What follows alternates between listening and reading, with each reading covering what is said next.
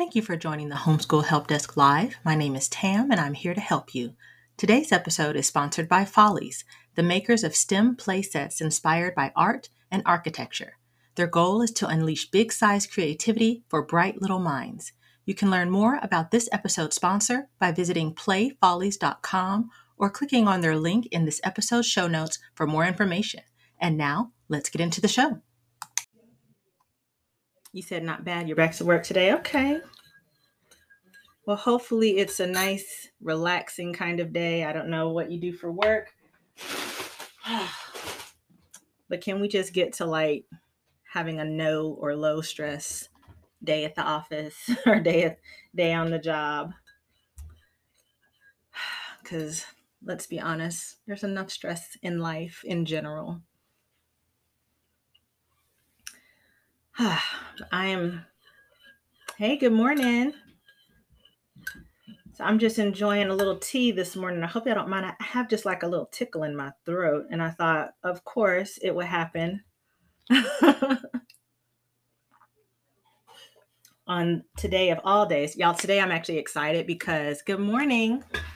I'm excited because um I actually have a podcast sponsor today. So if you when you go back and you listen to this episode, um, you'll hear me talking about Follies, which is a play set that I got um, and y'all know I love dry erase. So the fact that this blends um, dry erase with like engineering, which is one of the uh, subjects that we cover on our schedule. Actually, today is our engineering day for the afternoon. It was just like to me the perfect matchup. And I just thought, oh, yes, I cannot wait. And the fact that they were wanting to sponsor an episode just made my entire like everything. I was so excited. Um, and my kids love that set. It's supposed to be for younger kids, but actually, my oldest, who's into art um, and STEM in general, enjoys it too, like being able to put the pieces together and create different things. So it felt to me like the perfect matchup because if you've ever if you've been doing any kind of creator stuff on social media you know sometimes you get some really weird requests. So i say no to a lot of things um, but this one felt so um, genuine to say yes to. So i'm just excited. Thank you so much. Thank you. I appreciate that congratulations. Like i was just over the moon with excitement to to even be asked. So yay. So if you go back and listen like i said to this episode you'll hear about them in the um, the breaks in the podcast, and I did make a video about the playset as well. So it just felt really nice to be able to say, ah. it's a sponsored episode. oh, Lady Agent. Okay, that's right. Um, yeah, the these name changes with um this new TikTok update is kind of crazy.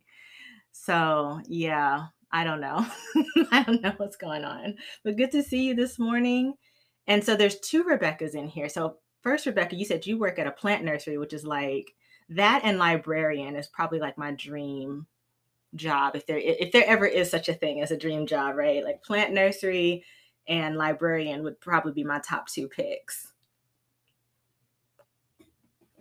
Good morning. Good morning it's going well. I can't complain except like I said, a little tickle in my throat, but we've got some some chai to take care of that. Also, it seems that we still do not have QA guys. I guess it's not a feature that's coming back because it seems like um I guess it wasn't utilized enough, you know, across all the lives.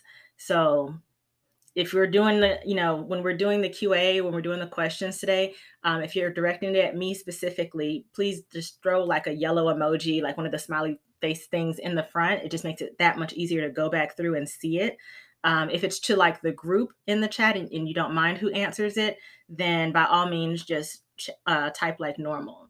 Um, so, but yeah, let's go ahead and get started with any questions that you guys have uh, regarding homeschooling.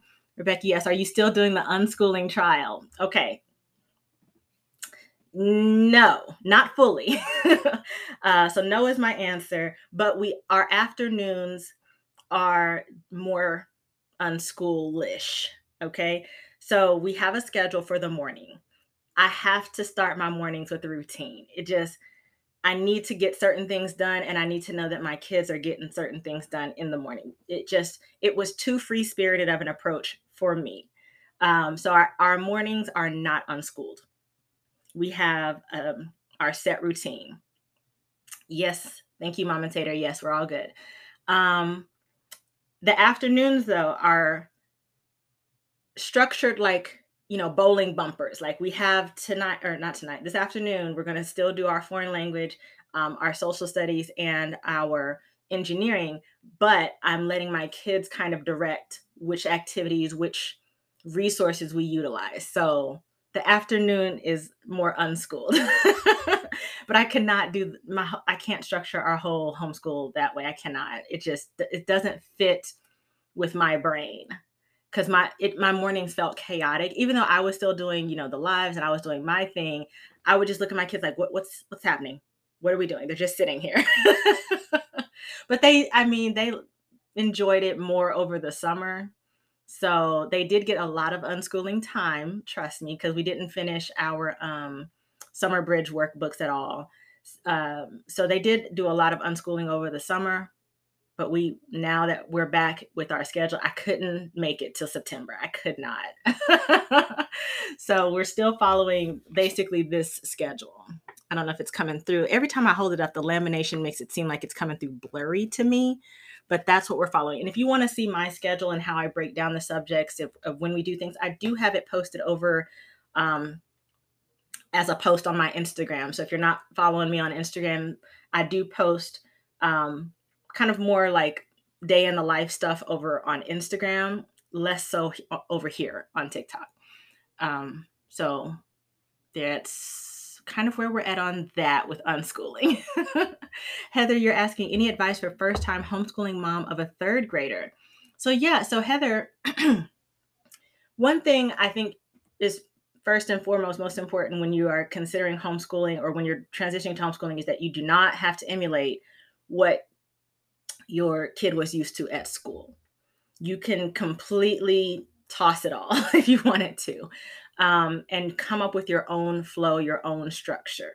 Like if your kid is used to getting up at six o'clock in the morning, starting school at seven, you don't have to keep that trend going if you do not want to.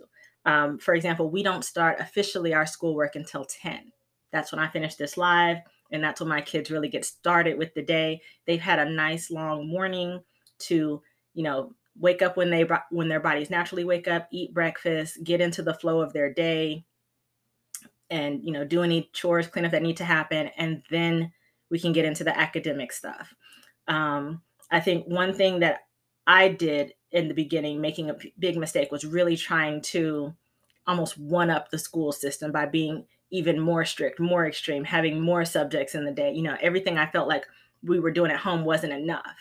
And the truth is, it is. It is enough. And there's so many things that you can cat that your kid will casually learn just through conversations with you, through things that they encounter as you're going out and about in your day that become these teachable moments. So your lifestyle is the lesson. And you can, of course, add on to that and supplement that with an organized curriculum that you purchase. However, you do not have to be very strict and rigid with your homeschool. So that's one thing I would say like take your time easing into it. You know, learn your third graders learning style, incorporate all different types of learning, not just the workbooks, not just the worksheets.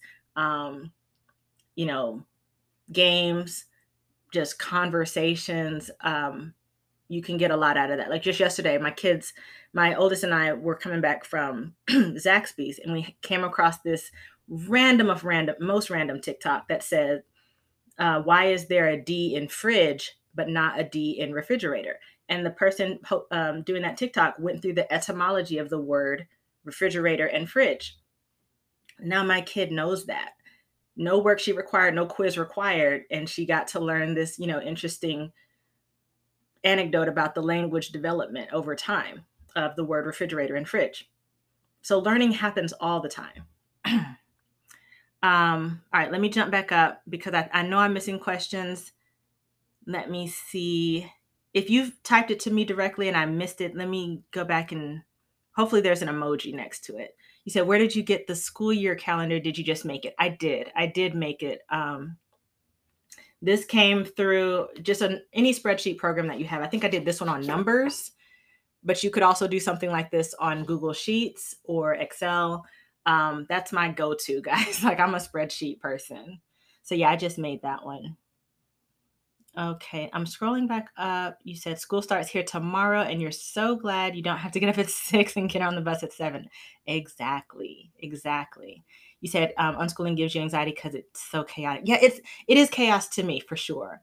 Um, so it's not, it's just not a good fit for me for the whole day. We can do bits of it, but it's like, what was that trending sound that was going around? Like I can go with the flow, but I need to know what time the flow starts. That's me. like we can unschool, but between these hours. so our unschooling is between 1:30 and 4 p.m. but we have to have something, you know, in the morning that makes me feel reassured that um, we have accomplished something. so yeah, I guess it's just a leftover from my public school days, my military days. Like we, I need to see that structure's happening is it Melly? You said you're in you're in New York City. How can you start for a sixth grader? So um, I hope I didn't. I probably mispronounced your username. I apologize. So New York City, as I learned over the course of doing these lives, is different than New York State. However, on the New York City website, it is uh, laid out for how you can get started. You just need to go to the Department of Education's website for New York City. Uh, when you get there, type in the search homeschool two words, I believe, is is how they do it in New York City. Um, and then on that page, there is an eight minute video of how to get started with New York City. And then also on that page is um, the documents that they would like for you to fill out to get you started. So New York City, every every to me, every other homeschool Department of Education should kind of emulate New York City's website because they make it super simple in terms of following the instructions of how to get started and what they expect and what they need from you in New York City. Other states, like some states, are really not good. but um, New York City is one of those that I'm like, this needs to be the standard for getting this information and making it simple. Um, and then also, I'm hopeful that one day we'll have more people on the Rolodex uh, in my profile from all the states, and we can just say, like, reach out to this person if you have additional questions. Um, for the moment, um, I don't have anyone that's currently in New York City. However, um, I know Jasmine on the list has family in New York City and she's open to helping, you know, if there are specific questions. You said you heard the wait time is long to get approved. Mm, that part I can't speak to. I'm not familiar with the average wait time for New York City. I would imagine during this time of year, it probably is longer because it's like the traditional back to school time. Um, but how long, I don't know. I don't know the answer to that. Whitney, you ask, how do you handle breakfast, lunch, snacks with your kids during the day? So it's scheduled. okay. So right now is breakfast time for us. Um, they have basically until the start of school to make their own breakfast. And I try to make it autonomous by giving them snacks, or not snacks, um, giving them like easy to make options. So we have cereal, instant oatmeal, Pop Tarts, frozen waffles. Um, also, my kids, my oldest, know how to cook. They can make bacon and eggs on their own. So they know how to do that. But before they knew how to do that, I just put everything for them on the bottom shelf and make it like very simple for them to to be able to do their own breakfast. Um, we're usually together for lunch. That's our first like break between homeschool, uh, the homeschool time of day. Again, nice long break. It, it's between 12 and 1.30 usually they make their own but and again having lots of options that they can just put it together for themselves. Snack time for us is four o'clock. Usually for them it's either fruit snacks or popcorn like my, or pretzels. My kids are kind of like creatures of habit uh, so they you know have that uh, for their snack. And then our dinner is around six.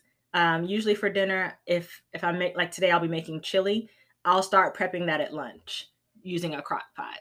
So that's kind of how we do it. Um, usually, like sometimes we do Taco Tuesday, but today it's going to be chili. um, but that's pretty much how we do it. Okay, you'll keep me updated. Thank you. I, I would love to know how long that process is typically. Miss Sarah is from New York, so you and you were sharing what um, that process is. Ocean White, uh, she was asking to get approved for uh, homeschooling in New York City.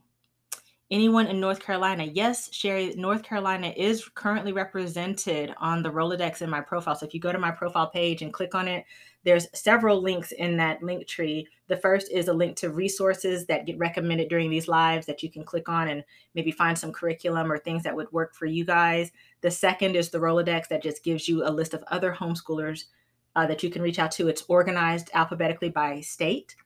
And then, uh, and I'm in Georgia, by the way and then other links like to things that I use personally are in my Amazon storefront. Um, I do share the links to um, the play set that I was talking about, the Follies Canvas play set that was my you know first official paid sponsor on my TikTok. So that's on there too as well. Um, in addition to other links like links to my book that I've written about how to get started with homeschooling and other frequently asked questions. That guide is also linked in my profile as well. You said you're in South Carolina. Hello. You've been homeschooling going on three years now and you love it. Well, awesome. Thank you so much for being here. I love that name too, Rampage Jack.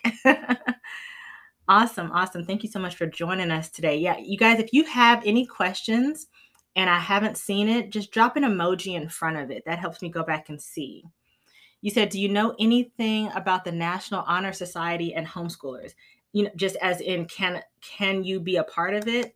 Um, I do believe that depends on how their rules are written for the state that you're in, because I think you have to ha- have a chapter um, in each state. So, for example, in Georgia, my kids can be a part of the National Honor Society through the high school that they would be going to, because in Georgia, we have a law called the Dexter Mosely Act that says from the start of sixth grade through 12th grade, any homeschooler can be a part of any extracurricular activity at the school that they would be assigned or in the district that they would be assigned. So if that becomes an option or something that your child is interested in, um, I would want to you'd want to check to see if your state has a similar law covering that. Um, or if maybe if they don't, I would maybe just reach out to the high school directly to ask if they would uh, consider your child being a part of that particular chapter, or if there are homeschools um, co-ops or groups in your area that have already done the legwork to open up a chapter or become a member. Um, I don't know all the specific nuances of National Honor Society, but I do know with most extracurricular activities, like I said, here in Georgia and other states that have similar laws, our homeschooled kids can be a part of that. Okay, you're in New Jersey. Got it. Okay. Athena, you said they also have a homeschool honor society that you believe is nationwide. Okay, yeah, that's what I'm not 100% sure if there is a nationwide chapter. Let's get on and see if there is. Because I know the thing about I was part of National Honor Society, so I know it's it's a chapter thing. But let's see if there's anything on their website about homeschool. Okay, so I'm on the National Honor Society website. I just went to the search, typed in homeschool, nothing came up. I typed it as one word, now I'm typing it as two. Um, okay, so nothing comes up immediately for homeschool. Let's see how um because if i'm not mistaken you have to join through a chapter that has like an advisor but so if it's something that you're really interested in for your child specifically maybe one thing to consider would be looking into see what does it take to start a chapter. That's something that I would suggest. But again, like I said, in, in states like Georgia, where we have that law already in place, if my kid wants to be a part of um, National Honor Society, we would just do it through the high school. You said you can't wait for it to get cooler so you can do daily walks. It's too hot in Texas. I know, y'all. My mom is in Texas and she keeps talking about send us your rain. I'm like, can't help you there. uh, you said, how do you implement social interactions? So, uh, Mama Bear, one of the things about my kids is they don't need any help. I'm the introverted, the most introverted in my family. So every time we leave the house and they see it if if I've paused for more than you know two minutes, it seems they will say hello speak to anyone. Good morning. How are you? And if it if we're in a place where there's other children and they are interested in that child, they will just go up to that child and say, "Hi, my name is. How are you?" They don't need my help implementing it. However, um, each of my kids, I have three kids, by the way, ages 6, 10, and 12, if you're new to me. each of my three kids has their own weekly activity that is just for them, just about them. So, in addition to just when we do like our normal library trips, like our on Wednesday, where it's all of us together, again, usually there's kids there. Um, they each all have their own individual activity as well during the week with kids their own age or around their own age. Um, that they enjoy going to, and that helps to implement social interactions. They've played with kids in the neighborhood. We go hang out with just people that we've met over time, just having normal play dates. And we have sometimes done sleepovers with family. So it's, there's no issues um, as long as you're just interacting with people. And I think one of the things that really helps my kids is that they've not ever been to public school. So they don't have that um, anxiety that I developed, where you you're shy or you feel like you're going to be judged or bullied because i still feel that way as an adult like i don't make friends in public when you see me in public i probably have the craziest like rbf because i'm just on guard all the time and i struggle sometimes even still as an adult to open myself up to making friends um, and I know that that's left over from moving repeatedly in public school and just all the craziness that happens in public school. Um, but like I said, my kids don't have that anxiety. They have no fear of speaking to someone. If they ever do have an encounter with a kid that doesn't go well or they're just not interested, they simply just walk away and they they know that uh, there'll be another chance another day to make another friend. So they don't really hold grudges if a kid is rude to them or even if a kid is shy and doesn't want to play with them they're like okay and they don't just they go on their merry way they don't really um, internalize it the way that i kind of did because you know when you if anyone in here was in public school like me if you tried to make a friend and that friend was not receptive to you you had to keep seeing that person for nine months. So you just kind of shut down and you didn't want to try again because it was embarrassing. And uh, for me that has that has held over. So i i don't approach people in public. Even if i think like i see another mom and i think she looks fabulous or she's she looks like she'd be such a fun friend i will still say nothing and i probably have messed up missed out on like making good friendships because i'm just like i'm not to approach you in public it doesn't matter how cool i think you are i'm just not to do it um, and I, I feel like that to me is um, like i said a leftover from being in public school and i'm glad that my kids aren't experiencing that same um, thing. Like they're they don't internalize a rejection or an embarrassment. They're just like, hmm, the sun will come out tomorrow, you know. So that's how we do it. I know that was kind of a long answer to that question. So let me just jump back up. I see a lot of you guys agreeing with me about your kids are social and we're not. yeah. It's just, it's crazy. Like when I've really um, unpacked that, it's just been one of those things that's like, public school messed me up in that regard. like I'm just not I will not speak to someone unless they speak to me first and then I know it's okay to talk to them. Like they want to talk to me. I will not make the first move. You said did you join HSLDA? I did for like 2 or 3 years. I'm not currently a part of it.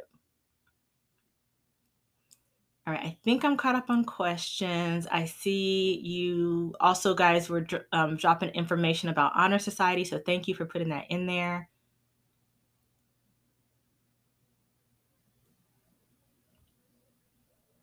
Oh, you said your daughter is a major social butterfly, probably why she had a hard time in public school learning. Hmm.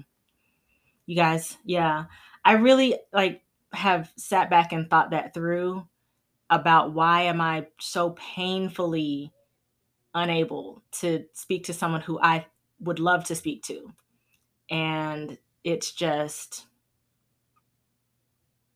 horrible. Miss Sarah, you said you're open to answering any questions you homeschooled in New York. Oh, okay. Would you want to be on the um, Rolodex? In my profile, I have like a list of people um, organized by state. If you'd want to be on there, I can totally add you. Um, let me know if you'd be open to being on that list and people just reach out to you directly on your page.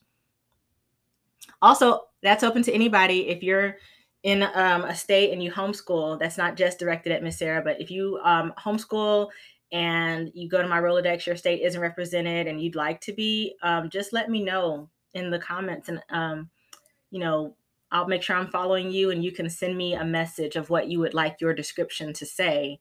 Um, and I will make sure that you get at it because, yeah, the more people on there, the better. Because I don't have all the answers, but I, I enjoy hosting these lives so that we can get answers.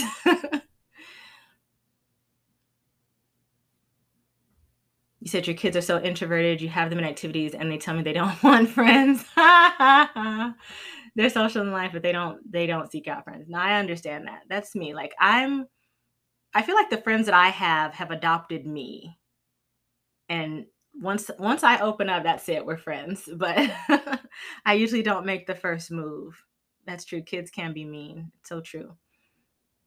It's sad we were taught not to speak unless spoken to. Exactly, which is why I'm so so confused sometimes when um, someone who is like really anti homeschool uses the socialization argument as a pro for public school. I'm like, did you go to public school? Or are you giving me your Disney Channel version of public school? Because in my schools, we weren't even told, we were not even supposed to be talking in the halls. Like we had teachers come out um, during class change and say, keep it moving, no stopping in the halls. Like we weren't even allowed to socialize with our friends at our lockers. Like what public school did you go to that just had all these opportunities to socialize, except maybe an after school club, which again, homeschoolers can do that. So what are we talking about? oh my gosh, so crazy. You said free websites for fourth graders for learning games. Um, organized chaos. Definitely check out the uh, resources in my profile. Some of those websites are free uh, for multi-level ages, and I think you might enjoy some of those activities for your fourth grader. There's a long list. I'm going to try to make sure I get that more organized over the weekend, but for now, you can just kind of go through at your leisure, reading the descriptions and checking out some of those free websites. There's a ton on there, thankfully, and more get added every week. You said at lunch only. Yeah, that was basically it, which was what, 20 minutes? So, yeah. that argument doesn't hold a lot of weight with me. Good morning, Kay. How's it going? You said your kids are extroverted. Yes. And how many times, though, did you just get in trouble in school for just daring to want to say hello to your friend or pass a note or whatever? So, yeah. Okay, cool, Miss Sarah. Awesome. Thank you. I'm following you now. So just at your leisure, send me a what you'd like for it to say. you said you're not a good representative for your state. Okay, no worries, no pressure, guys. It's it's like totally open. Like it doesn't no pressure. I don't want anyone to like feel uncomfortable. um so no worries, no issues. Children are seen and not heard. Remember that. I do remember that. You are so right. You're not supposed to converse in school. Yep. Yep.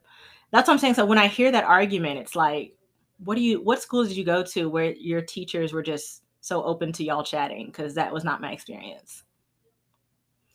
Um, you said, what do you think about California homeschool rules? So I don't know them intimately um, if you wanted to reach out to some of the ladies on my Rolodex who are from California to get their like lived experience of the California rules, then they are open to receiving your questions, both of them. Um, what I have read about California, it to me doesn't actually sound very complicated. Um, I know that you do still have to notify and keep your records, but it doesn't sound any more stringent or strict than Georgia, which is where I am. Um, I know there's different options through um, California. So, but if you, I would definitely recommend reaching out to them directly to say, hey, give me the real deal about what's going on in California. How are the homeschool laws there? Um, but both of the ladies on the list are very like, um, they have, I think, an amazing approach to how they homeschool because it's like very free flowing and open to following the kids uh, approach and following what their kids are interested in. And so their their kids are thriving in California, the the ones that are on the Rolodex that I'm talking about. So let me jump through jump back up, or I should say, is this pre-recorded? It is. So Jeanette, if you um, want to listen to the whole thing later, it'll be on um, my YouTube channel uh, through video, or I do also have the podcast, which is just called Homeschool Help Desk Live, and you can catch uh, the the podcast recording of it later today. So yes, it is recorded. I hope you're enjoying this episode of the Homeschool Help Desk Live. This episode is sponsored by Follies. Follies believes it's never too early to develop an eye for design and that children everywhere deserve access to products that respect their intelligence and sense of aesthetics. Be sure to visit playfollies.com or click on their link in this episode's show notes for more information. And now, back to the show. Hey, good morning, Ja. How are you? You said, Am I invisible? I don't think so. Let me jump back and see. Sometimes there's a delay though between when y'all post it and when I see it. Numberock for the resource spreadsheet. Let me double check and see if that one's on there. One second. Let's see. Okay. Nope. Let me add it. Thank you. What's Numberock? Is that a show? Or no, that's number block. That's a show, right? What is Numberock? Let's see.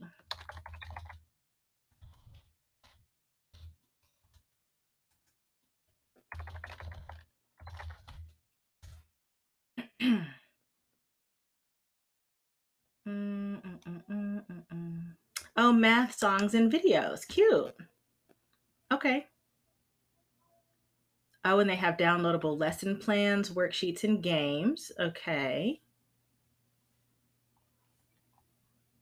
This looks to be targeted towards elementary grades. They offer a free trial, which y'all know for me, if there's no free trial, it's like a little bit of a red flag. So good. I'm glad to see that on there. Okay, so yeah, let me um, jump back to the resources list and get this one added on. One second, you guys. I know I'm probably missing some of the comments. Give me one second.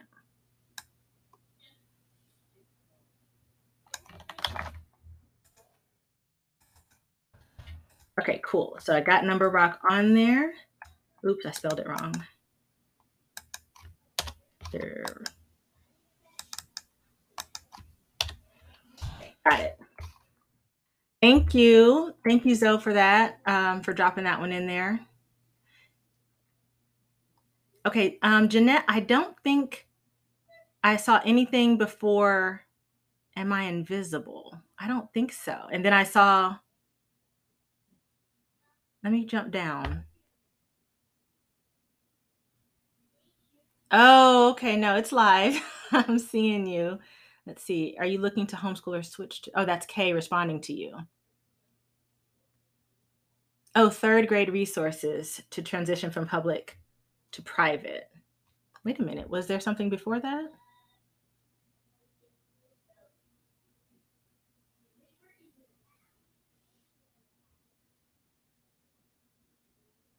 Okay, I'm confused. Was there a question before that?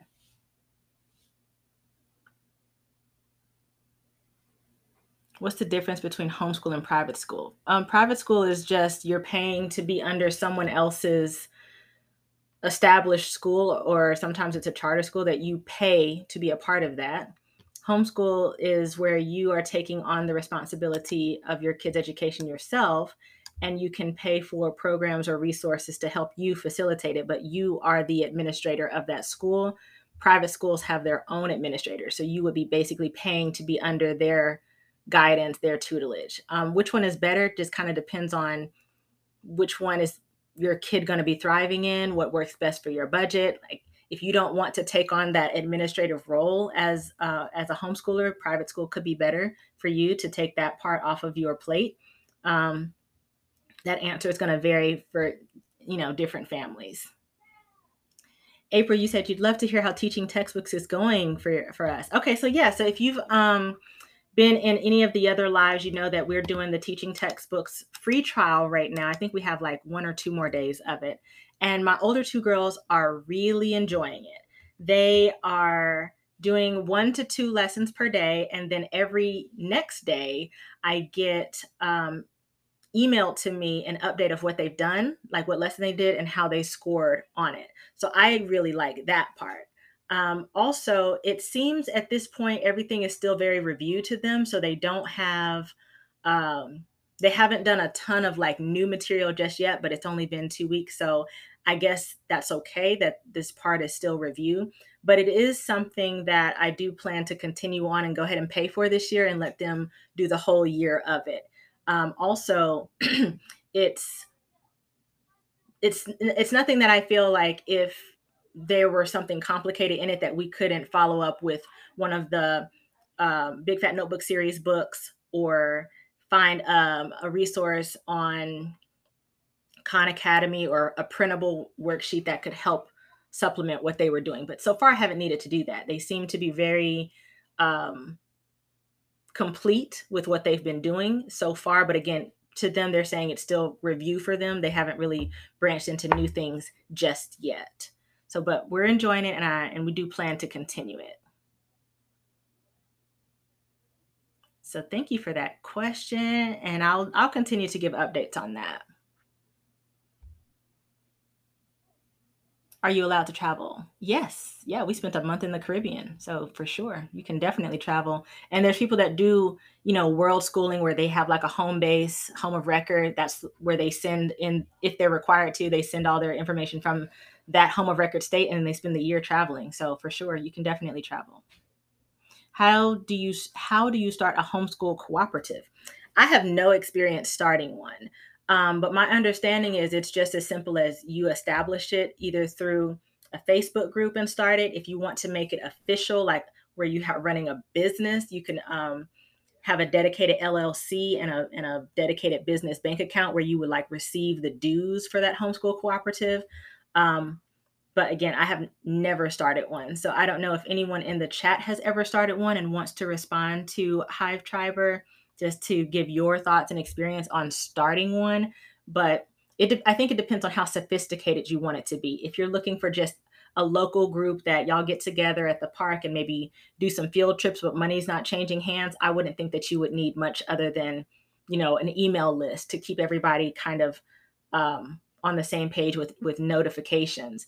But if you do plan to involve money with it, I would maybe say look into getting an established separate bank account for it just so that I don't know, there's no confusion with or speculation that you might be trying to enrich yourself. Like have everything be separate from your personal stuff is what I would say. But I, I don't think you have to. It's just that's what I would do if I were gonna start one. Do you incorporate play into your lessons? You're terrible at pretend play, more of a hands on, and you struggle incorporating play. I definitely incorporate play in our lessons. I do that through buying games like um, Pictionary. We've we've done before. We've done Upwords. So the rules are already established. It's not really us pretending. We're just playing the game as it's written. Um, also, Math Bingo is a game that we play quite often. Um, the game of life, Monopoly. These are games where the rules are established. I don't do much pretend play with my kids. I let them do that on their own. I can't be all the things. So, um, yeah, I don't do much pretend play with them. I, I just stay out of the way on that one. Um, but I'll buy them things that make pretend play easier, like Lego uh, sets or like that Follies play set that we got. They've done some pretend play with that just over the you know couple days that we've had it. Um, I don't much. I don't really get involved with the pretend play, but I do play games um, with my kids during school. You said you've joined an association where they keep transcripts and whatnot, but curriculum is on me. Oh, okay, gotcha. So they're they're kind of taking the administrative task on. So that's nice. That's a cool way to do it. Ooh, shoot, it just snapped to the bottom. Okay. Um. Ooh, golly. Maybe some maybe a play date can help with pretend play. Yeah, for sure. Yeah. I don't I honestly, guys, I don't take on all the roles. like pretend play, I leave to them with you know each other or with their friends. You need a good eighth grade math curriculum. Yeah, so is it Brady? I would definitely say check out the resources in my profile. There's a bunch of different ones on there that are all in one, or you can put it together by subject for your eighth grader. Um, lots of different things have been recommended over the course of these lives. So I would just take some time to kind of look through that list and see what stands out for you. Callie, you asked, do you know of any high school programs? I do. Um, again, there's some on that list because a lot of those all in one programs, they go all the way through 12th grade. Um, one that gets talked about a lot uh, that a lot of people really like is Time for Learning. Um, that's actually on my radar for high school as well. Um, so that's one in particular that I know of off the top of my head, but there's many more on the resources list that you can look through and kind of see what appeals to you. Another thing you could do um, if you're just like, I just want to know what I need, um, is go to the Homeschool Buyers Club website and take their curriculum quiz, where it asks you different questions about your kid. And then at the end of that quiz, it'll ask you for an email. So always have like a burner email you can throw in there. And then uh, it'll give you the results of some curriculum that sound like it would best fit your kids' needs. So I do like that website, which again is Homeschool Buyers Club. I have that linked in my profile as well um, under the resources list for you to just be able to check out that quiz um, and see what they recommend because they uh, have taken the time to put that quiz together to try to see, you know, and match you up with some curriculum based on your kids' learning style and your budget and what you're trying to um, accomplish, like how many hours you want to spend working on it, that kind of thing. All that's in the quiz.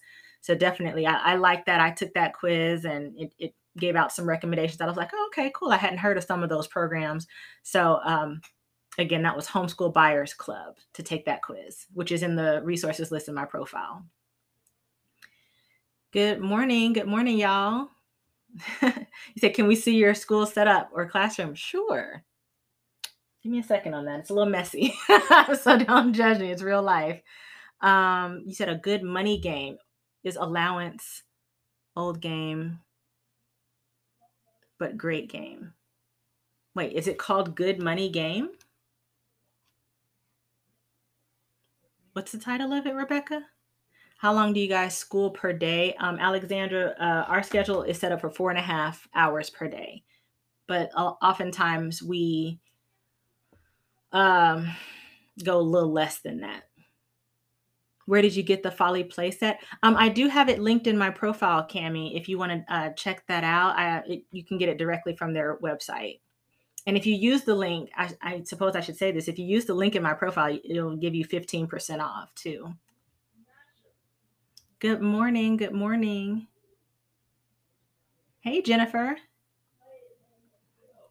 Okay, you guys say you do about a three to four hour day. Yeah.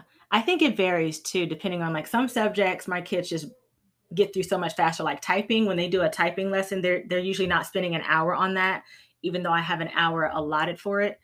Um, usually the, each of them are on for maybe 15 minutes on typing and then they go on to doing something else. You said, Are there any plans for pre K that enable you to start teaching them early?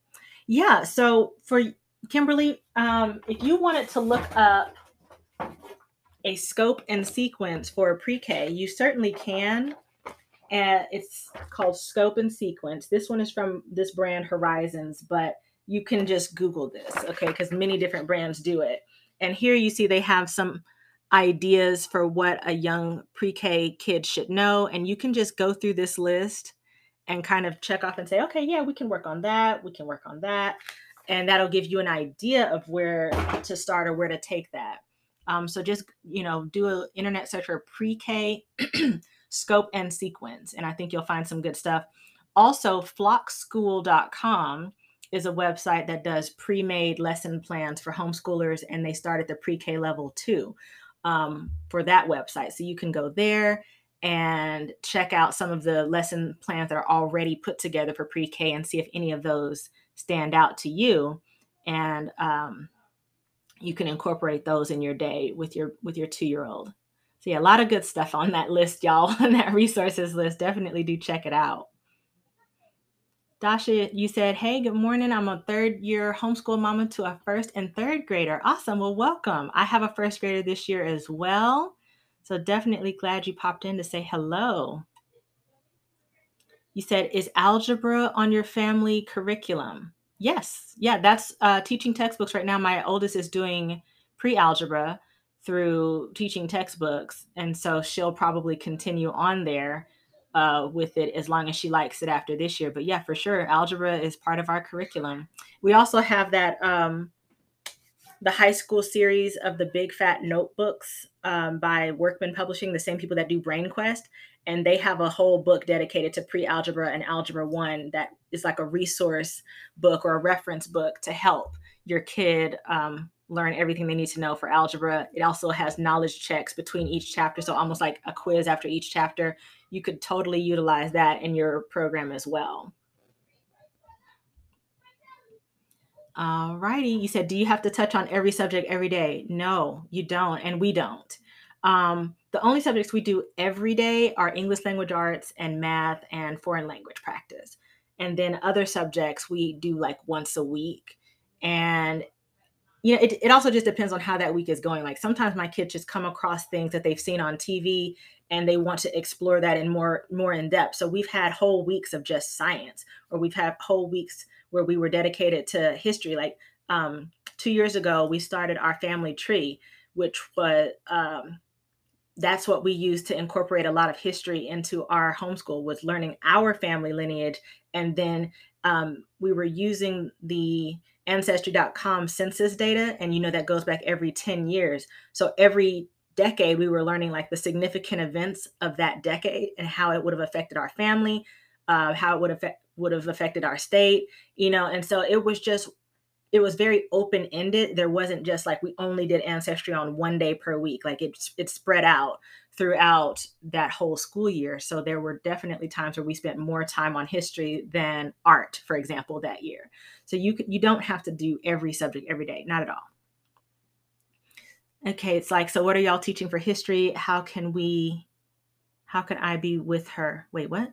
So, what are y'all teaching for history? How real can you be with her? Okay, I thought I forgot real. Uh, how real can you be with her? Um, you can get really real if your if your kid's ready. Like, and I was just talking about we did the ancestry with um, our family, and it got pretty real. Like, especially as we were getting back beyond, you know, the 1900s and we were talking about how our families some of our family members went from being illiterate to literate how they went from being sharecroppers to homeowners and because you can see that progression on the census and it got we had some really real conversations so i think it depends on your kids readiness for that conversation. Um, i would say probably third grade and up you can get a little bit more real maybe k through second grade um it just depends like you might have a very mature first grader who's like ready for it so you know that though like you're the best gauge of how real you can get and keep in mind like history is kind of circular so like you might start with talking about um I don't know, like your state, like uh, a lot of first grade activities have you do like your house, your city, your county, your state, and do that activity where you can um, display like where your kid is in the grand scheme of this country. So maybe that's where you focus on for first grade, but then second grade you can go into more detail talking about like how our state became a state, and then you know just get more and more detailed as you go on. Um, but yeah, you can get pretty real. I'll say that. you were feeling pressure. Oh yeah, no, you don't have to do every subject every day for sure. Okay, so yeah, you're rotating your subjects. Absolutely. Yeah, I wouldn't I would definitely, you know, front load the subjects they like the best. But um you can definitely not do every subject every day. You said it's all the algebra information on your website. Uh, I don't have a website, but I have talked about all of the algebra things that I just mentioned before. It's not in one concise location. Maybe I should have a website. I don't know. I don't currently have a website though. Have you used OutSchool before? I have not, but it is on my radar for high school subjects. Uh, good morning. Has anyone tried Saxon Math for seventh grade? And Nicole, the math lady. Oh, she was at the homeschool conference I went to. Nicole, the math lady, um, and Saxon. They were present with some of you know the vendors. Um, I have not personally tried Saxon Math. Is, I don't know if anyone else in here wants to share their experience with Cat Saxon Math. Kay, are you not a moderator? Boink. Now you are. There you go. And thank you, Kay. You're like killing it today with answering the questions that I'm missing. I appreciate that. Can you speak to the transition from public school to homeschool? Do some kids have a hard time?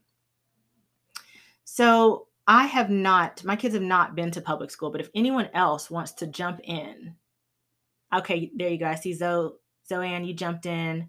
You said for sure that is this is why deschooling is so important, especially for older kids. Yeah, I've heard that a lot with like the longer your kid has been in public school, the longer they would need to like decompress from that and deschool um, for sure.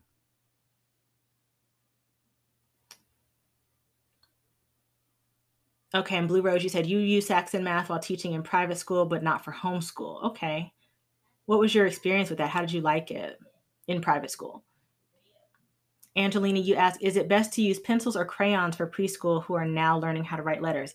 Honestly, I've used dry erase at the preschool level. I found that to be more engaging for them and also uh, saved a lot of paper. Because at the preschool level we had a lot of like scribble days where they just were not interested in following you know the little guided lines at all. And i just found myself having to keep buying things or i was getting frustrated with them like no we're supposed to be practicing letters. Um, but getting dry erase wipe clean workbooks solved that problem. And letting the preschoolers use the thicker markers because the little thin markers that it came with i didn't i found that that was not those markers weren't very helpful. So getting the thicker markers on the wipe clean workbooks actually proved to be better for our family when it came to having them learn to write letters and then graduate to thinner dry erase markers and then eventually to pencils once they had been practicing with the dry erase for a little bit. So that's how that's how we did it. Oh gosh, it just snapped all the way back down again. Shoot, we are typing fast today. That one shocked me. Um, gosh. What is your favorite vocabulary slash spelling for fifth grade and second grade? Having trouble finding a good one. So we have used the McGraw Hill vocabulary workbooks. Um, I like those because they they have an age range from third to fifth and sixth to eighth, um, and each lesson is like a puzzle. Um, so it didn't feel like just a straight up spelling because that was kind of boring to my kids. Um, also, what we've done for vocabulary and spelling is word searches, like incorporating incrementally more difficult word searches really help to build the vocabulary and for them to practice spelling in a fun way. So, those are the things that I have liked. If anyone else wants to share what they have been liking for vocabulary and spelling, please do feel free. Ashley Montgomery, you were asking what are um, good free curriculum resources for first graders. So there's several listed in my resources list, and that's in my um, link tree in my profile. Um, I hear a lot of people talk about Easy Peasy as a free one. Um, Am- Ambleside, I think, is also a free resource, like a free all-in-one curriculum. Um, Teachers Pay Teachers is another way that you can get free resources. It's not a full blown curriculum, but every single shop on Teachers Pay Teachers has to have at least one free resource. So there's a ton of freebies on Teachers Pay Teachers that you could look into that would supplement a curriculum for your first grader. And it's very easy to like sort by subject and grade for what you would be looking for on that website. Uh, but definitely do check out the resources link because a lot of things get added on every single week. So um, I would I would look there for some good stuff. You said, oh, shoot, it jumped down again. Okay. And thank y'all for answering and, and collaborating with each other as well.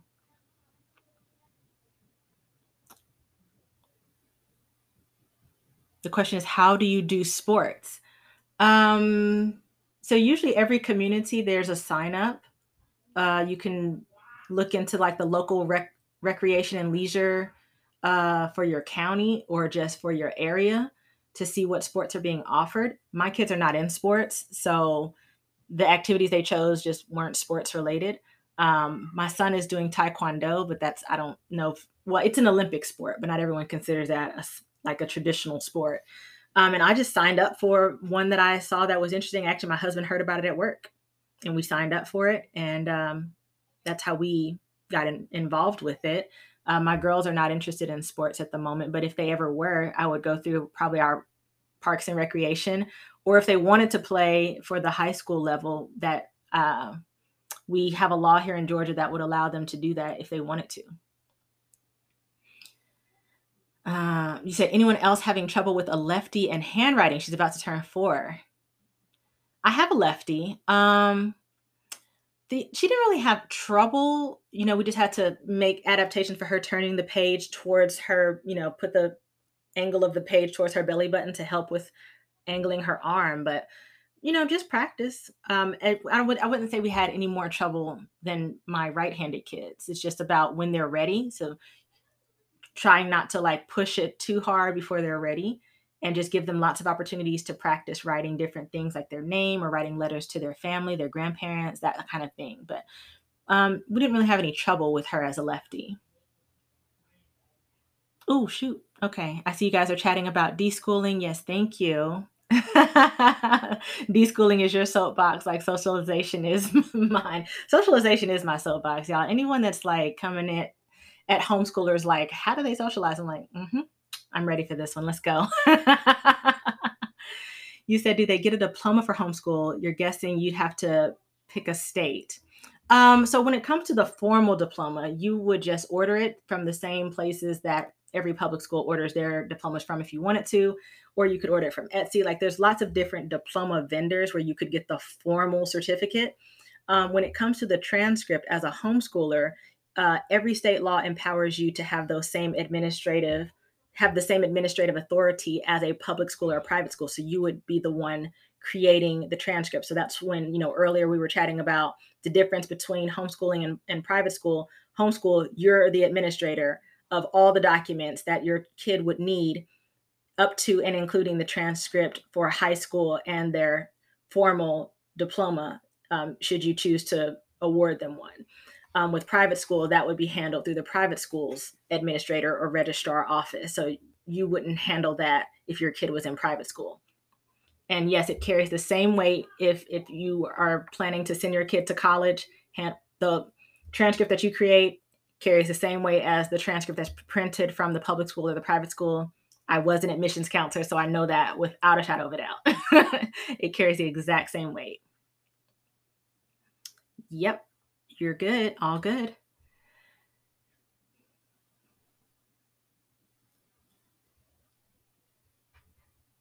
Okay, let's see. You said your kiddo is a lefty and he has late caught ASD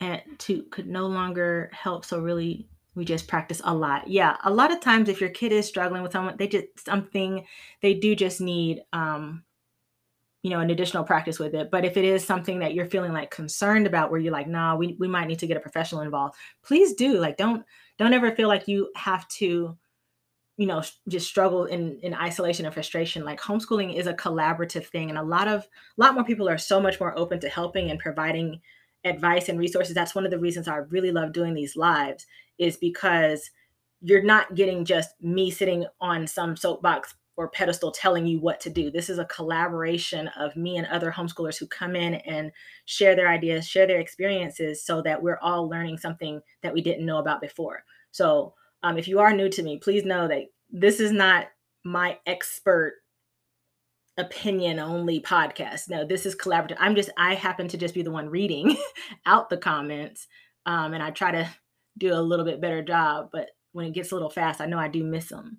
So I appreciate everyone who's in here um, helping to answer the questions as they're coming through. You said you have to go to the neighboring county for sports. Only thing out here is baseball and softball. Oh, and y'all can't do high school sports in Kentucky. Mm. Well, hopefully that changes now that more people are getting interested in um, homeschool, but they still want to have their kids have that you know opportunity i know for us in georgia the dexter mosely act didn't come into law until i think 2020 so it's still fairly new to us. So hopefully that kind of catches on in other states or maybe other states you know your representative just needs to be made aware like hey do you know what georgia's doing? Maybe we should do that too. So um, sometimes it just takes a little bit of advocacy. I know our state uh, legislature does homeschool day at the capitol. If your state does something similar i would definitely take advantage of going there and just putting that bug in the ear of your representatives to say, hey, we'd love to be able to do something like the Dexter Mosely Act in Georgia so that um, so that that becomes an opportunity for your kids as they get older. They're trying to change high school sports, but lots of Kentucky homeschoolers don't want it to avoid overreach. Got it. Okay. Well then yeah, that that's I guess something to consider too. Yep. Interesting. Melanated Goddess, you said y'all can't do sports in New York either. Okay. You said, oh, Maria, you said you've worked full time and you have so many doubts, but you know this is best. Yeah, I've definitely worked as well. Um, and it is, it's a challenge for sure. Yes, homeschoolers are eligible for, for financial aid in college if needed. That is so true. How do you get how do you get your child diagnosed for learning disabilities without going through the school? Okay, if uh, did anyone already address Cami's question? Think Kay, you answered it. Wait a minute. Yeah, okay, yeah, because that's what I was going to say. You go through your doctor, and sometimes. I hope you're enjoying this episode of the Homeschool Help Desk Live. This episode is sponsored by Follies. Follies believes it's never too early to develop an eye for design and that children everywhere deserve access to products that respect their intelligence and sense of aesthetics. Be sure to visit playfollies.com or click on their link in this episode's show notes for more information. And now, back to the show. Depending on what the concern is but yeah you would you would make your concerns known to your doctor through your, your child's you know well visits and um, get a referral that way. So yeah you don't have to go through the school. In illinois it's district by district for for school sports. Okay interesting All right, cool. Good. I'm so glad you guys are connecting too. Good morning. You said you can't do that in Texas. Hmm. I'm I'm well, I'm actually not surprised about that by Texas. Texas takes their sports a little bit like very seriously. and they probably would try to think of some way to like have like extra leagues or something. oh my goodness.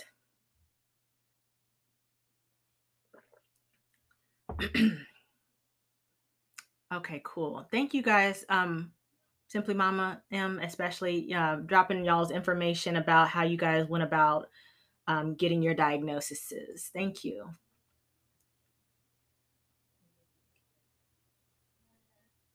Oh, you said no. Seriously, that's one reason Georgia's on your radar. Yeah, I, I've heard of people moving to Georgia for the for sports. Um, one person I know in particular moved from North Carolina to Georgia for gymnastics. So I, I do know it's a thing. Jeanette, you said you were in Texas yesterday. They are so serious about the sports. I know it's it's a it's interesting. Indiana has left that decision up to each school district, and yours says no to homeschoolers. Oh no.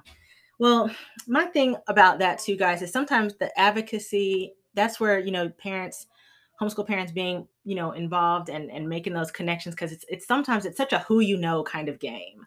And a lot of times people are always resistant to something new. But to show the benefits, I think, and to sometimes be that trailblazer, it does take, you know, knocking on the door more than once. So, yep.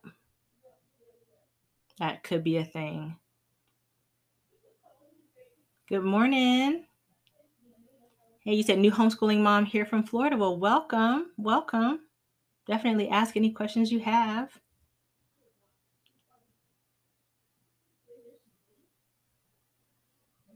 You said in Florida, sports and extracurricular curricular extracurricular activities are open to homeschoolers. Okay, good to know. So in Florida, homeschoolers are able to participate able to participate. Like I said, I know for Georgia specifically, um, it starts at the sixth grade level. So your elementary school kids can't participate in elementary school extracurricular activities, but there's so many uh, after school programs anyway that I don't even really think that that's a concern for most of us here um, at the elementary school level because we still have access to like community theaters and 4-H and, and the Scouts and Junior Ranger program and community sport. So like there's no I don't feel like we're at a disadvantage at all in any capacity. And that's why when I do have the occasional um, homeschool hater talk to me, I'm just like, give me something that your kid can do that I can't.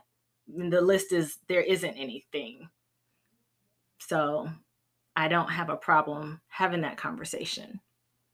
You said second year homeschooling with a rising first grader in North Carolina, and you are looking forward to this year. Awesome. Good.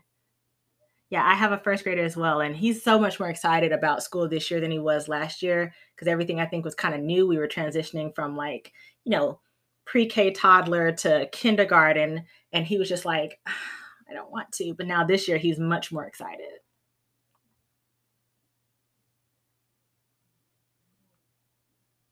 You just named us the Homeschool League as the Trailblazers. I love it. yes, I love it. You said, is it too late to have your child homeschooled? I don't know. What state are you in? Because some states do have a deadline, but I think probably not. You're in New York City, and last year you didn't have the info.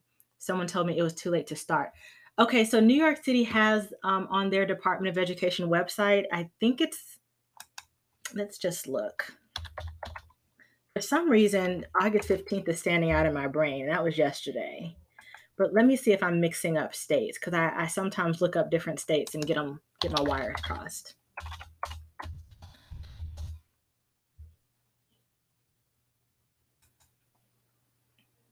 Let me see. So right now I'm on the Department of Education website for New York City. Just type in homeschooling in the search when you get there. Okay, so yeah, they do have mandated deadlines. July 1st, you have to submit your letter of intent. August 15th is when you have to submit your individualized home instruction plan. Um, it also says it provides families four weeks of submission on the letter of intent. So yesterday was the deadline for New York City. Mm, but you know, they have an email address on here, um, Glamish Cosmetics. It's homeschool at schools.nyc.gov. I would just email them directly and ask, is there any flexibility on that deadline? And see if you can get that form in like today. Cause I mean, it's, it was, you know, just yesterday was the deadline, but I would email them directly to see what the um, what, if any, wiggle room they have. Because I wouldn't want you to think, well, it said yesterday, so there's no hope. Maybe they have a grace period. But I don't know that for sure. Oh, no, Miss Sarah, there you go. It says it's never too late to start. You can supply a letter of intent at any time. Oh, thank you for being here because I did not know. So awesome. Awesome, awesome. Thank you, Miss Sarah. Because how that reads on the website is like, mm, it seems like it's mandated hard deadline, but I always think there's wiggle room. So good that you were able to like confirm for sure that there is. And thank you, thank you, thank you for dropping that information.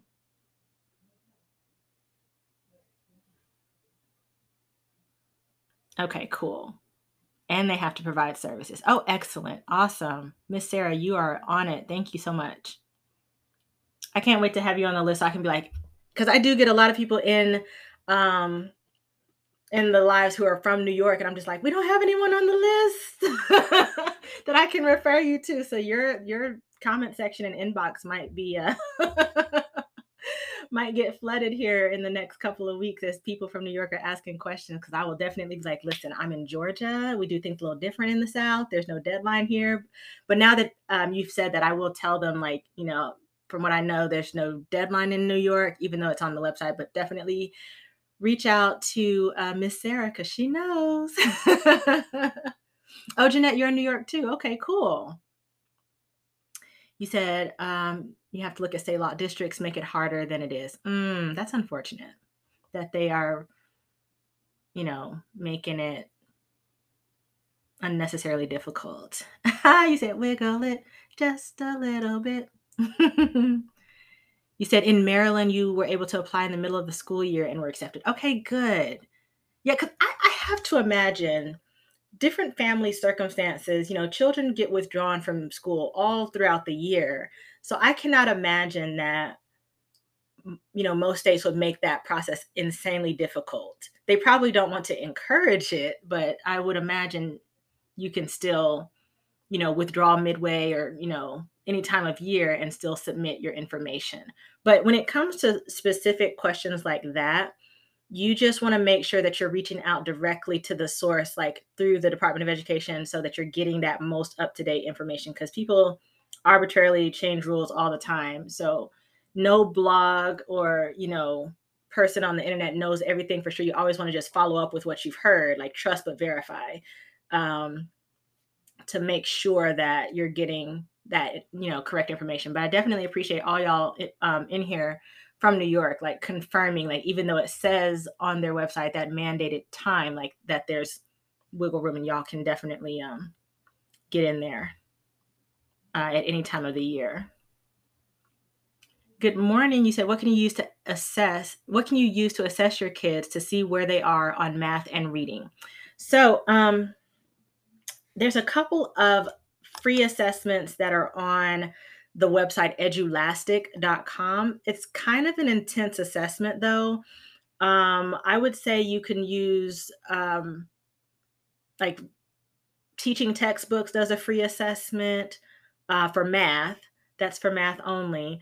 Um, you could also do assessments through Khan Academy, if I'm not mistaken.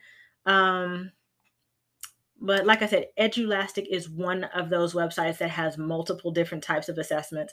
Also, the spectrum tests are available like through the Carson Dellosa website. The people that make the spectrum workbooks, they do assessments as well.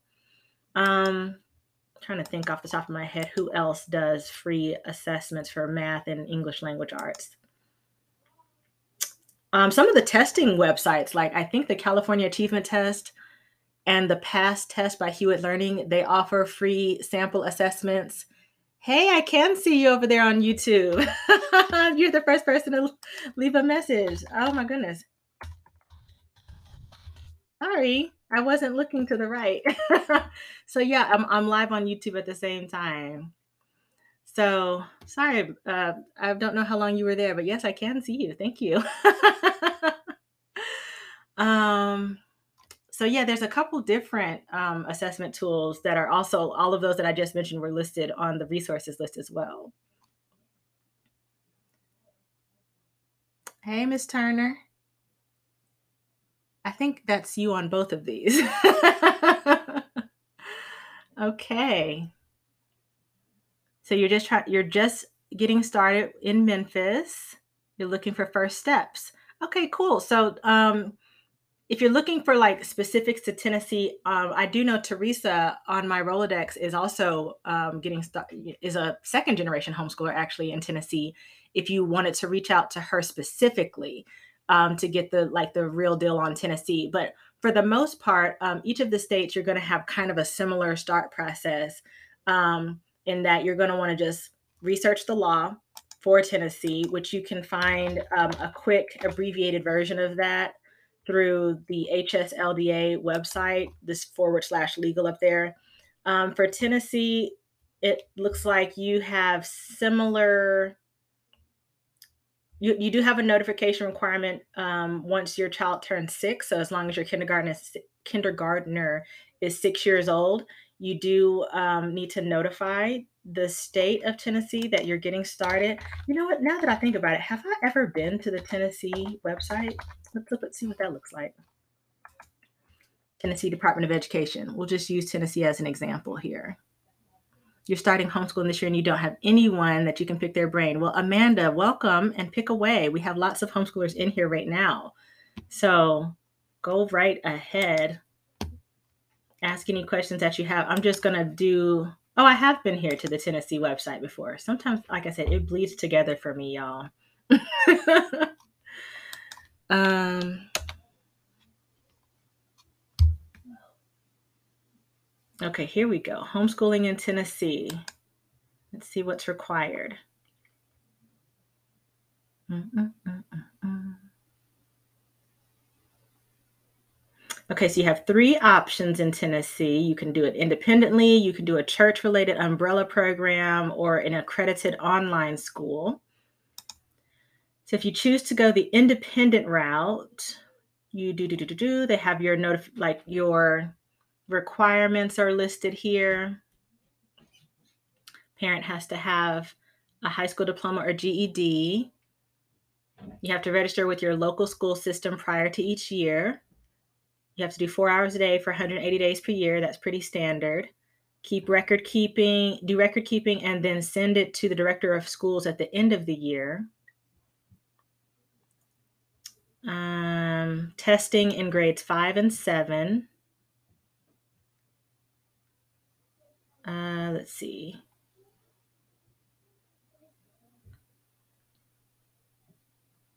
Oh, they wait, what? Do they pay for the testing? Oh, okay, you can do the testing at the local public school that they would go to, or you can arrange it yourself at your expense. Got it. Okay. Um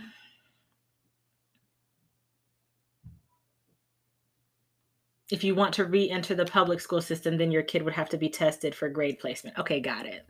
So that sounds pretty simple, pretty straightforward. Most of that is how it is in every other state too. So nothing stood out as being like outlandish. Um, every state though is just like different. Like who do you have to submit this to? Well, in Tennessee, you have to submit it to your local school district as opposed to like the state itself, like the state Department of Education website.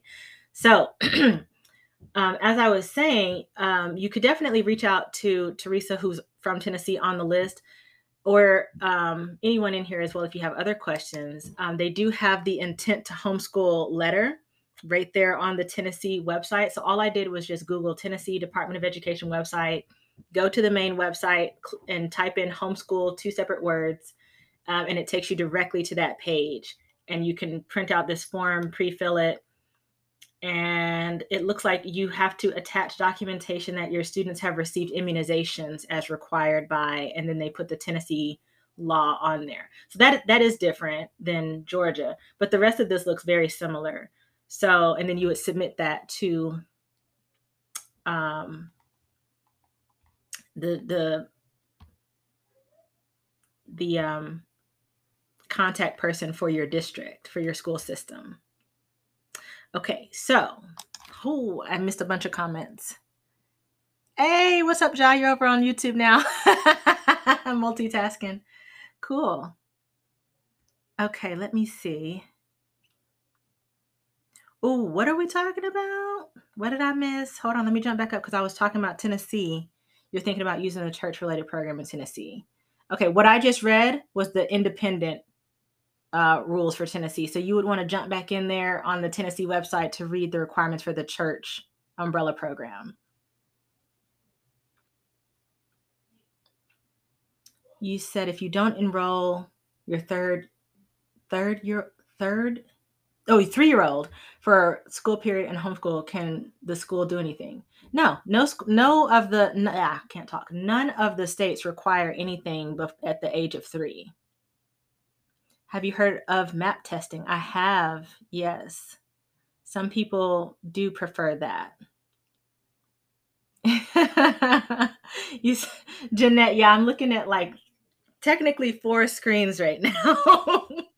So I'm just like, if I'm missing you guys' question, please forgive me. I'm trying to make sure the podcast is recording, that YouTube is still live and recording looking up the resources that we're talking about and trying to follow the chat. So if I'm missing you, my bad.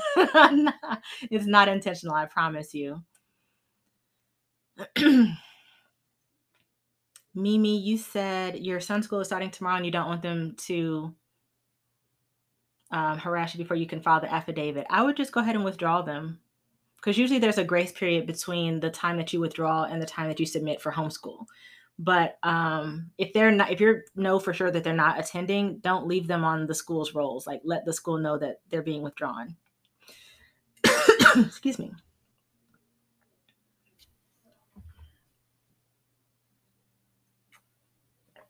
Excuse me, guys. My that tickle in my throat.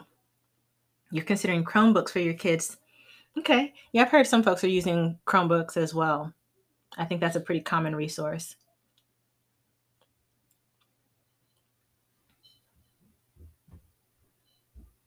You're starting kindergarten, homeschooling, you're nervous. Welcome, welcome. You're amongst friends. We're all a bit nervous, Emily, for sure.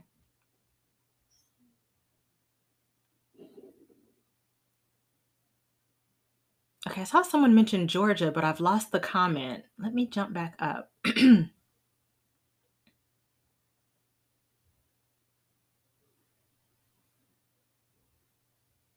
Oh, there it is. You're in Georgia. How do you notify the state that you'll be starting homeschooling your cousins? Um, so, and is funding available? So, natural fro, um, and you have to have custody of whoever you're homeschooling.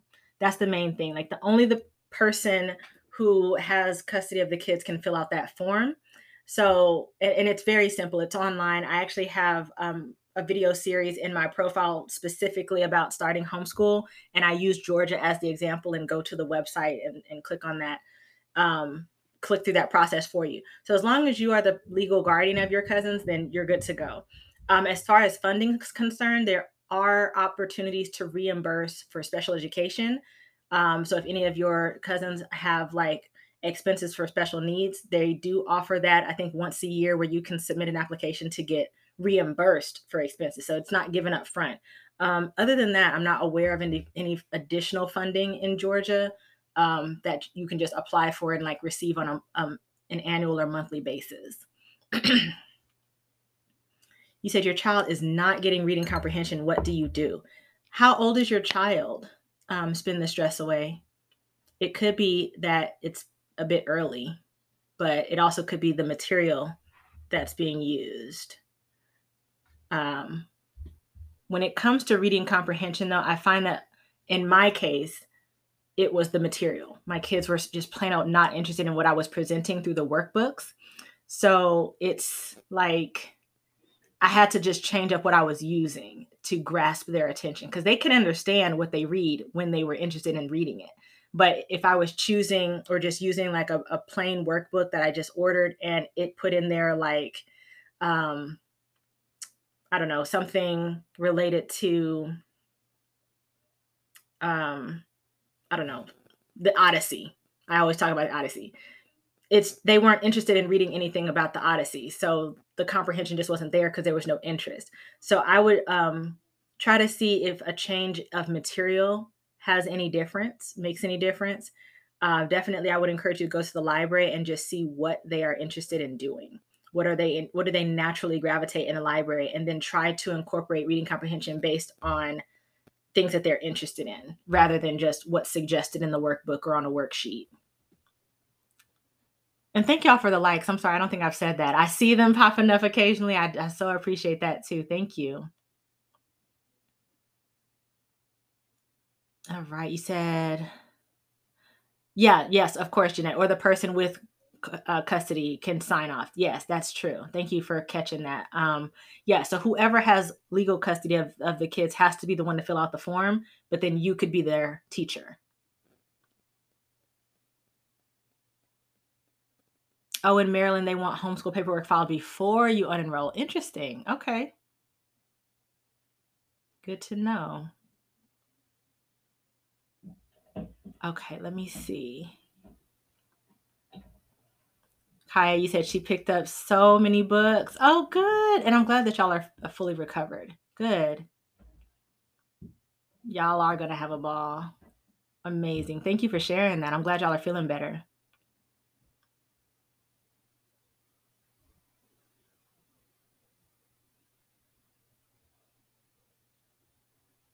Okay, cool.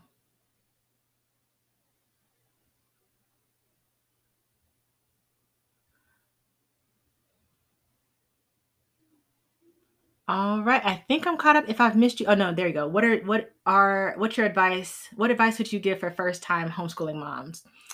Take your time, Emily. That's my whole thing. Like take your time. Do not feel pressured and rushed just because, you know, public school is operating on this schedule and you're operating on this schedule. I like to use the example a lot of homeschooling being like being an entrepreneur Okay. When you first start your business, you cannot compare yourself and operate like Amazon, and you shouldn't. Um, take your time getting to know your child's learning style, getting to know your uh, teaching method, experiment with a lot of different things and free trials of, of uh, curriculum so you don't feel like you have to like lock in on day one of homeschooling with a particular curriculum and never ever change. Um, in fact, that, that really could set yourself up for a frustrating time by trying to do that. Um, this is new to you, and it you should take your time and be incremental and intentional about what you're doing. So I would definitely, that's my biggest thing is, and, and that's definitely what I did not do. so that's why I, I press really hard for you guys to not compare yourself to public school. Take it easy, get to know your, um, your kid's learning style and, um, enjoy the process. You know, look at learning as a lifestyle as opposed to just something that you do from you know, between this hour and this hour of the day. You can learn all day long with your kid. You can teach any time of day with your kids. And in my opinion, they actually learn better that way because you're not necessarily just preparing for the test all the time. I feel like that's one of the reasons why my memory is like shot because I spent the better part of 10, 12 years in public school and another four years in college cr- cramming information into my brain just to do a brain dump for the next test the next week. So I can't remember anything, or I have to like visually see it or see it highlighted in a particular color because that's what I trained my brain to do. And my kids learn in a totally different way because it's it's a nice slow pace and they actually remember it. There's no forced urgency of you know uh, some test that they don't have to really know. You know, like all that time of memorizing and testing and forgetting, memorizing, testing, forgetting, memorizing, testing, forgetting, it takes a toll on my it took a toll on my brain. So the fact that I don't have to do that and we don't have to do that with our homeschool kids is so much better in my opinion for our kids over the long term.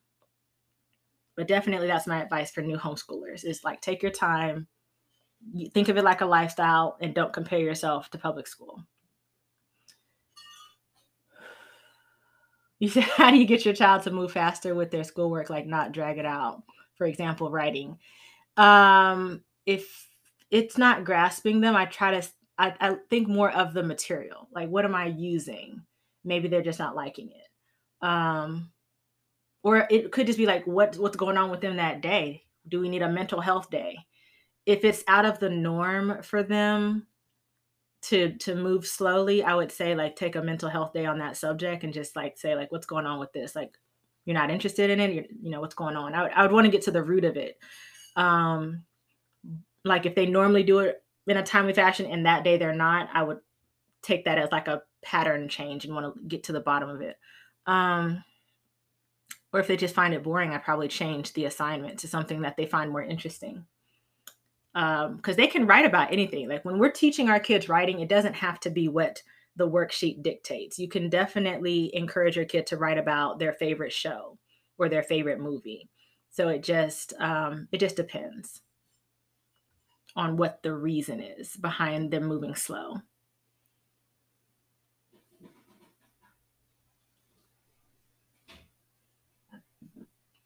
Excuse me. Wait a minute. What am I missing with the chat?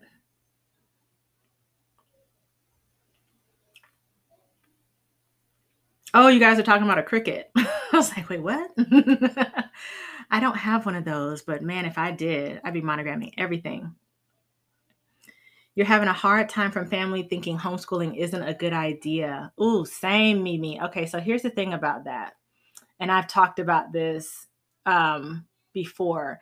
So when it comes to family disagreeing, I, I put it in two categories like family that you would want to have involved with your kids going forward and that you wouldn't mind explaining your decisions to, or family that's just criticizing you and they have no interest or you know they're, they're not really part of your kid's life they're just talking.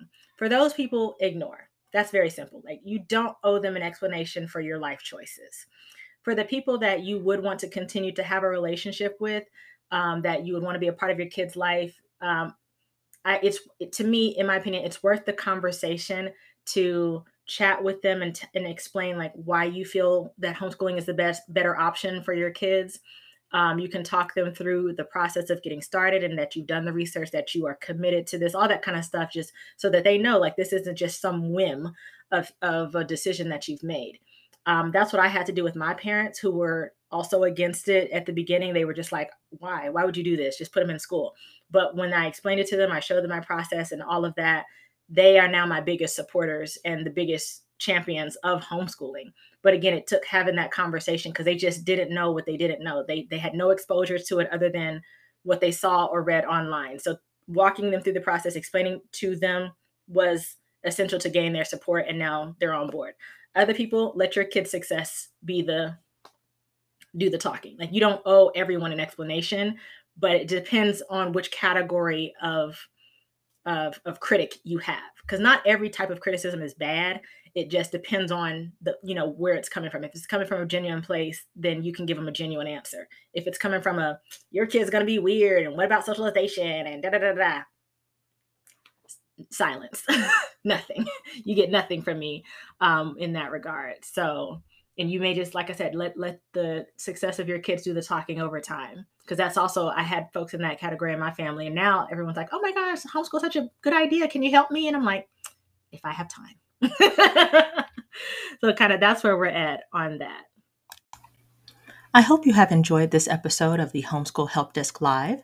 This episode was sponsored by Follies, makers of playsets that are thoughtfully designed and responsibly sourced, creating products that not only your kids will love, but ones that also look good in your space. Be sure to visit playfollies.com or click on their link in this episode's show notes for more information, and I'll catch you in the next episode.